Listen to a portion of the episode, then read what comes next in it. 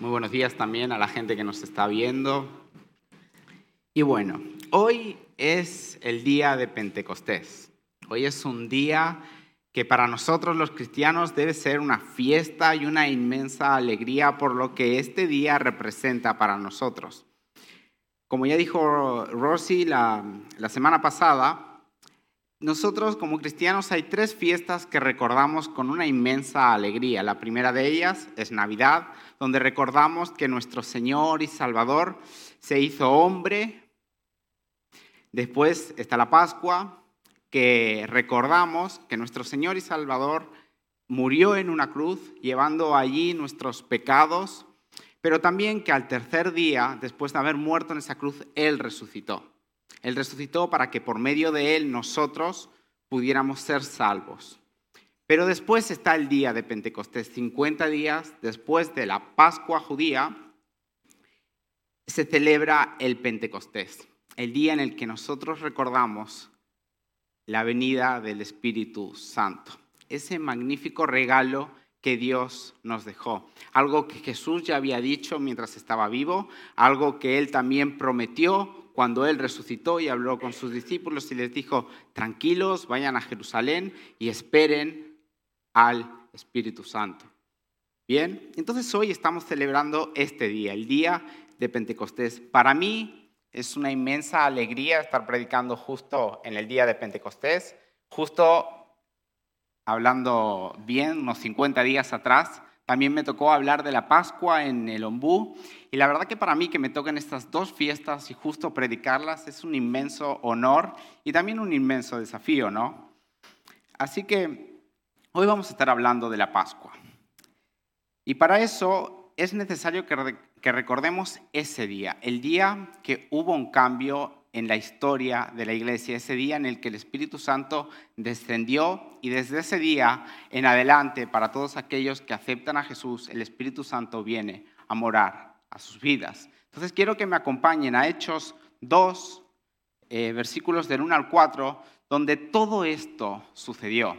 La primera vez que el Espíritu Santo desciende a la vida de aquellos que siguieron a Jesús y desde ese día en adelante hubo un cambio impresionante para la historia de la iglesia y para nuestras vidas.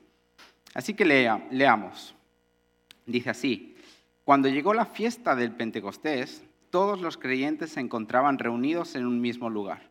De repente, un gran ruido que venía del cielo, como de un viento fuerte, resonó, resonó en toda la casa donde ellos estaban. Y se les aparecieron lenguas como de fuego, que se repartieron, y sobre cada uno de ellos se asentó una.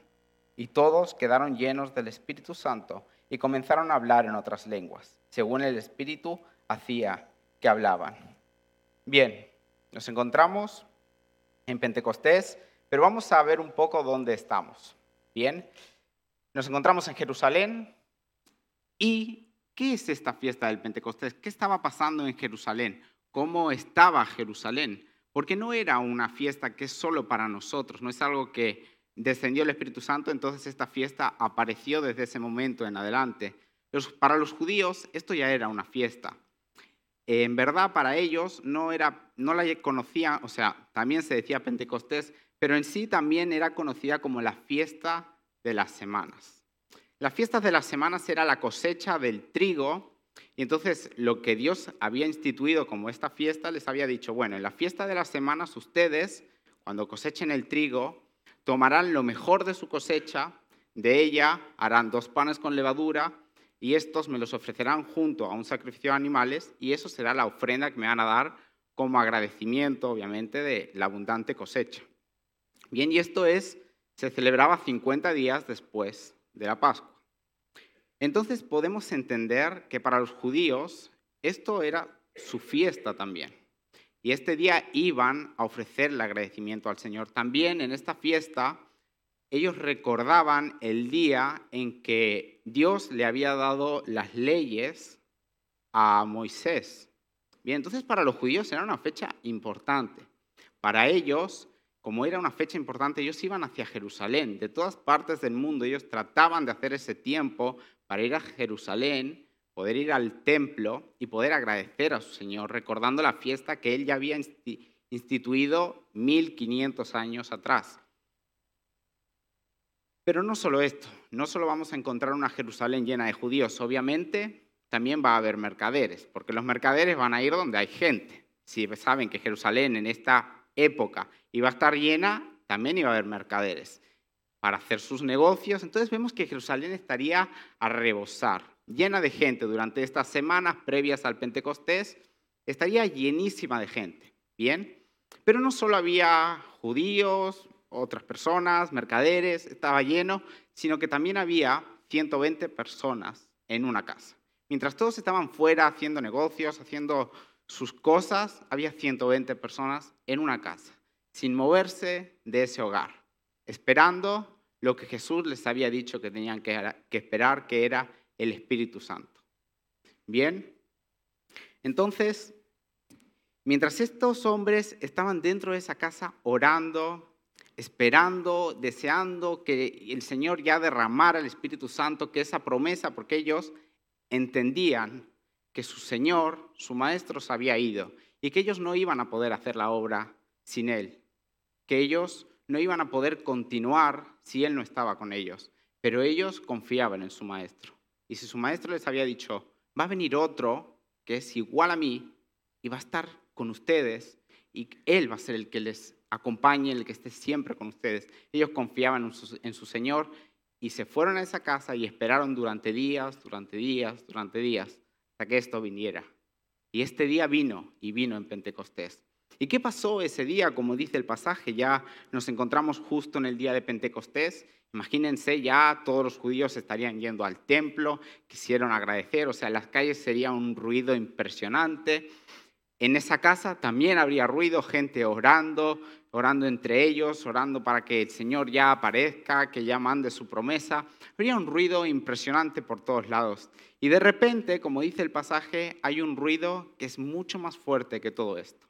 Un ruido que viene de lo alto, un ruido que viene del cielo, pero no es un ruido que viene del cielo como un trueno y desaparece. Es un ruido que viene del cielo y se va acercando hacia un destino hacia un lugar, hasta esta casa. En esta casa dice que, se que retumbó, de repente un, gran ruido vino del cielo, el pasaje, el versículo 2 dice, como de un viento fuerte. Resonó toda la casa donde ellos estaban. O sea, el ruido, su, su origen el cielo, su destino esa casa. Bien, y mientras ese ruido aparecía, la gente de fuera obviamente fue al lugar de donde estaba viniendo ese ruido. Todos querían ver qué había pasado, todos querían ver qué había sucedido y llenaban esa casa por fuera. Dentro la gente escuchaba ruido, la gente veía qué sucedía. De repente estaban orando, ¿qué pasa? Abren sus ojos, ven al compañero, a su hermano y ven una lengua de fuego encima de su cabeza. Y no solo eso, ellos empiezan a sentir algo raro y cuando empiezan a hablar, ellos comienzan a hablar de una manera diferente ells comencen a parlar d'una manera que ells no sabien. I llavors comencen a recordar-se de lo que havia dit el profeta Joel. I va dir, als darrers dies és Déu qui ho afirma. Abocaré el meu espírit sobre tothom. Els vostres fills i les vostres filles profetitzaran. Els vostres joves tindran visions. I els vostres vells, somnis. Aquests dies abocaré el meu espírit sobre els meus servents i les meves serventes, i profetitzaran. Faré que apareguin prodigis dalt al cel i senyals aquí baix la terra. Sang, foc i una columna de foc, de fum. El sol s'enfosquirà i la lluna es tornarà de sang, abans no arribi el dia del Senyor, dia gran i resplendent. Llavors, tots els que invoquin el nom del Senyor es salvaran. Muy bien. Ahora ustedes seguramente dijeron, el Jairo se volvió loco. bien, bueno, en verdad, esto es lo que sucedió ese día. En mí no es raro. Que yo hable catalán es normal, porque soy de Cataluña, desde pequeño yo crecí aprendiendo catalán. No es extraordinario, pero sí queda raro que yo esté hablando en español y de repente les hable en catalán. A ustedes les asombra. Pero a estas personas que estaban fuera y empezaron a escuchar a estas personas de dentro hablando en un idioma que ellos de fuera entendían, idiomas que ellos sabían que esas personas no conocían. ¿Cómo podían estar hablando un idioma que no conocían? Un idioma que ellos no podían haber sabido porque eran judíos y como muchos sabrían el judío y el griego. No, no iban a saber egipcio, no iban a, a lo mejor uno, pero en lo que sabemos por el estudio no era así. Entonces ellos empezaron a hablar un idioma diferente. Y esta es, la, una, esta es la señal del Espíritu Santo. Y esto es lo que nos tiene que llamar la atención. Porque cuando vino el Espíritu Santo, vino con una señal, se manifestó con una señal. Y esta señal son lenguas de fuego y gente hablando en otros idiomas que no eran el judío para que otros lo entendieran. Aquí Dios cumplió un plan un plan que ya venía desde hace 1500 atrás, 1500 años atrás. Y ustedes dirán, ¿cómo 1500 atrás? ¿Recuerdan? Ellos sacrificaban dos panes con levadura junto a animales. Es curioso porque si, si leemos Éxodo 34, 25, Dios les dice en una fiesta que ellos no podían sacrificar panes con levadura y animales juntos. Pero vemos que en esta fiesta Dios les dice que sacrifiquen dos panes con levadura y animales juntos. Él ya estaba teniendo algo en mente. Él lo que estaba diciendo es, cuando venga algo a mí y yo lo toque, eso será santo, eso será puro. Ya no lo pueden llamar impuro. Bien, o sea, aquellos que para ustedes es impuro, ahora ya no lo será más. ¿Y por qué dos panes sino uno? Si en verdad Dios había venido al pueblo judío porque Dios ya desde hace 1500 años atrás, antes del Pentecostés, Él ya tenía un plan, un plan para salvar no solo a los judíos, sino para salvar a todo el mundo, para venir a todas las personas, para que todas las personas conocieran quién es el Señor y Rey de Reyes. Por eso dos panes son dos pueblos, dos panes tocados por Jesús, que son santos ahora. Porque cuando viene Jesús a nuestras vidas, él empieza a hacernos perfectos, porque Él viene a nosotros y ahí nos santifica, somos perfectos y nos podemos presentar delante de Dios. Y eso es una de las cosas del día de Pentecostés tan magníficas, porque es el día en que nosotros, por eso digo dos pueblos, son los el pueblo judío y el pueblo gentil. Los gentiles abarcan todos los otros pueblos que no son judíos. Bien, entonces ese día Dios abrió las puertas para que todo el mundo conociera el mensaje del Evangelio. Dios no hizo algo exclusivo para unos. Dios murió para que todo el mundo pudiera alcanzar la salvación, para aquellos que crean en Jesús puedan ser salvos. Y Él no lo escondió del mundo. Vemos que la primera señal es una predicación de 120 en idiomas que ellos no conocían, pero eso no iba a ser una limitante. La gente tenía que conocer a Jesús, tenía que saber el mensaje, entonces estas personas lo predicaron en idiomas que ellos lo pudieran entender. Y vemos que de estos 120 se convierten como 3.000 y después sigue avanzando y sigue avanzando hasta el día de hoy que somos millones siguiendo y glorificando a Jesús. Entonces el día de Pentecostés recordamos que Cristo abrió las puertas al mundo para que todos pudieran alcanzarlo. Pero también podemos recordar en nuestras vidas que no hay nada que se le escape a Dios. Dios ya tenía un plan desde el principio. No hay nada que Él no iba improvisando. Él ya lo sabía desde siempre. Y eso a mí me deja muy tranquilo, porque si cuando yo veo que hay un Dios que 1500 años atrás había instituido una fiesta y había hecho miles de cosas, que eso tenía que iba a repercutir después en el futuro con un mensaje, 1500 años después y esos 2000 y después 2000 años atrás después de hoy sucede algo que aún nos impacta a nosotros, lo que a mí me da a entender es que Dios tiene el control absoluto de todo. Entonces, si tiene el control de toda la eternidad, ¿se le van a escapar 80, 90, 100 años de mi vida? No, yo puedo descansar en Él, en que Él tiene el absoluto control y que cuando yo estoy con Él, todos los planes y todas las cosas están bajo control, porque Él no improvisa. Él ya sabe todo lo que va a suceder en nosotros y nos va a llevar a nuestra mejor persona, a nuestro mejor trabajo, a nuestro mejor lugar, porque Él tiene el absoluto control. Simplemente tenemos que descansar en Él y dejarnos guiar, guiar por Él. Y para terminar, quiero hablar de no nuestras fuerzas, sino por el Espíritu Santo. Estos hombres no sabían este idioma. Estos hombres sabían que de Jesús querían que llevaran el mensaje a todo el mundo. Estos hombres no sabían cómo lo iban a hacer. Ellos sabían que era imposible por ellos mismos. ¿Cómo lo iban a hacer? No sabían los idiomas. Ellos seguramente nunca habrían viajado todos esos kilómetros que después, si leemos los hechos, viajan. Pero vino el Espíritu Santo que hace lo imposible posible porque Dios mismo está con nosotros. Y cosas que ellos no sabían, cosas, lugares a los que ellos nunca hubiesen podido lograr llegar, lo pudieron hacer. ¿En sus fuerzas? No. Ellos no sabían hablar esos idiomas. ¿Lo podrían haber hecho?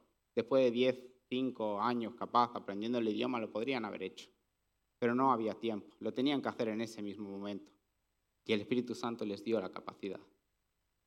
También les dio la capacidad para ir a otros lugares a predicar el Evangelio, a levantar iglesias, a animar, a predicar en, delante de reyes, delante de emperadores. ¿Lo hubiesen hecho con sus fuerzas? No. Pues eso que sucedió también sucede hoy. Cuando nosotros de verdad nos rendimos delante de Jesús, no solo para que nos salve, sino para vivir una vida total y plena de Él, todas estas cosas empiezan a suceder. No es caminar el camino con nuestras fuerzas, eso no nos va a llevar a nada. Pero cuando caminamos el camino, permitiéndole al Espíritu Santo que se mueva en todo momento y en todo lugar, no tenemos que decir una super palabra y una super explicación para que alguien se convierta. Con dos o tres cosas, el Espíritu Santo ya va a mover todo para que la gente conozca a Jesús, acepte a Jesús. Y no solo en conocerlo, sino también en nuestras dificultades. No luchemos contra ellas con nuestras fuerzas, porque nuestras fuerzas tienen un límite. Pero cuando luchamos con el Espíritu Santo, cuando queremos, queremos superar una barrera y vamos con Dios, no hay nada imposible. Él va a hacer que toda barrera, que todo impedimento sea superado. No es con nuestras fuerzas, no es con nuestras fuerzas, es con sus fuerzas. Y eso es el Pentecostés. El Pentecostés es la, puerta que se abrió para que todo el mundo pudiera conocer a Jesús. No hay nación, no hay lugar a la que Jesús no va a alcanzar. Todos van a conocerlo, porque dice que cuando todos hayan escuchado, entonces vendrá el fin cuando todos hayan escuchado. Y cuando Dios dice todos, es a toda nación va a llegar el mensaje. ¿Cómo? No lo sé. Pero sé que el Espíritu Santo lo va a hacer. Yo confío en eso, yo sé quién es mi Dios y sé que lo va a hacer. Pero también sé que, que tengo que vivir rendido al Espíritu Santo, que Él me va a dar todo lo que yo necesito para poder seguir adelante.